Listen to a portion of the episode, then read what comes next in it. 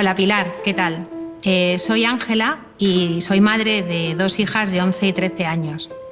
Las veo crecer cada día, la verdad que mucho más rápido de lo que me gustaría y pienso mucho en su futuro.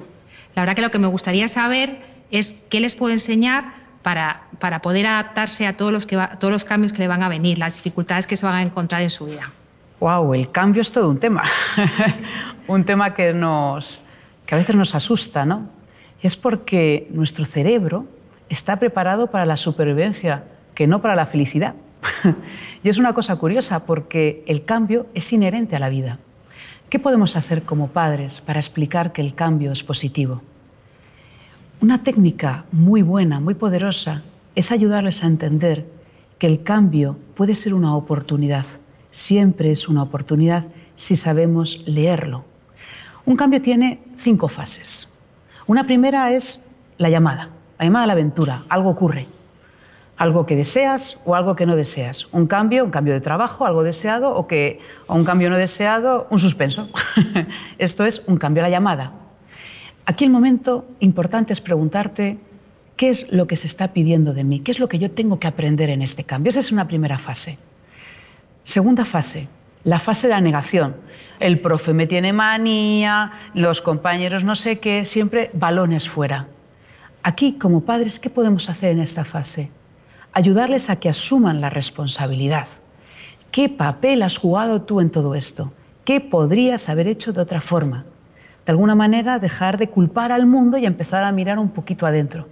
Claro que cuando uno mira adentro, entra en la tercera fase, que es la fase del miedo ay, a lo mejor no soy tan bueno. Si he suspendido ya no es por el profe, es que no soy tan bueno. Esta es la fase del miedo. Y aquí es importante entender que el miedo es natural y es bueno. De aquí se sale. De la negación a veces no tanto, pero del miedo se sale. Y ya cuando conectas con el miedo puedes conectar con la cuarta y la complicada, aparentemente, que es el desierto. Jo, fíjate, ya no soy tan bueno, yo pensaba tal.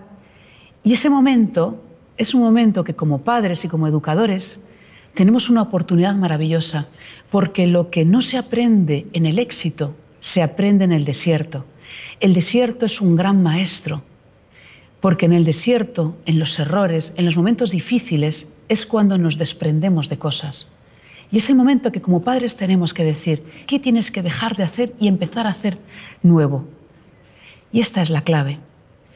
El desierto nos ayuda a algo maravilloso. Y esto se ve mucho en el Feng. Dice el Feng Shui, para mantener la armonía en un armario, ¿qué hay que hacer?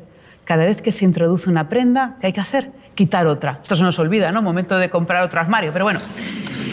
Eh, y ahí está la clave. Es el momento de saber decir qué, qué me tengo yo que desprender. Porque un cambio implica saber desprenderse de algo para empezar algo nuevo. Y cuando hemos superado esta cuarta, empieza la quinta. Quinta que es la que sube la curva. ¿Qué nuevos hábitos tengo yo que empezar a hacer? ¿En qué quiero yo convertirme? ¿Qué puedo soñar? ¿Qué recursos necesito buscar? Pero solo seremos capaces de conquistar el cambio si nosotros ayudamos a nuestros hijos, a nuestros alumnos, a entender cada una de las fases en las que está. La llamada a la aventura, ¿qué tengo yo que aprender? La negación, ¿qué papel has jugado? El miedo, ¿qué pasaría si no tuvieras miedo? El desierto, ¿a qué tienes que decirle no para, conseguir ese cambio que deseas. Y el quinto, ¿qué nuevos hábitos tengo que construir? ¿Qué sueños quiero conquistar? ¿En quién me tengo que apoyar? Que puede ser aprobar un examen, buscar ayuda para aprobar dicho examen con compañeros. En definitiva, todo lo que esté relacionado con recuperar los recursos. Si los padres fuéramos capaces de enseñar a surfear el cambio, nuestros hijos lo verían de una manera más amable pero no nos olvidemos, todo empieza en nosotros.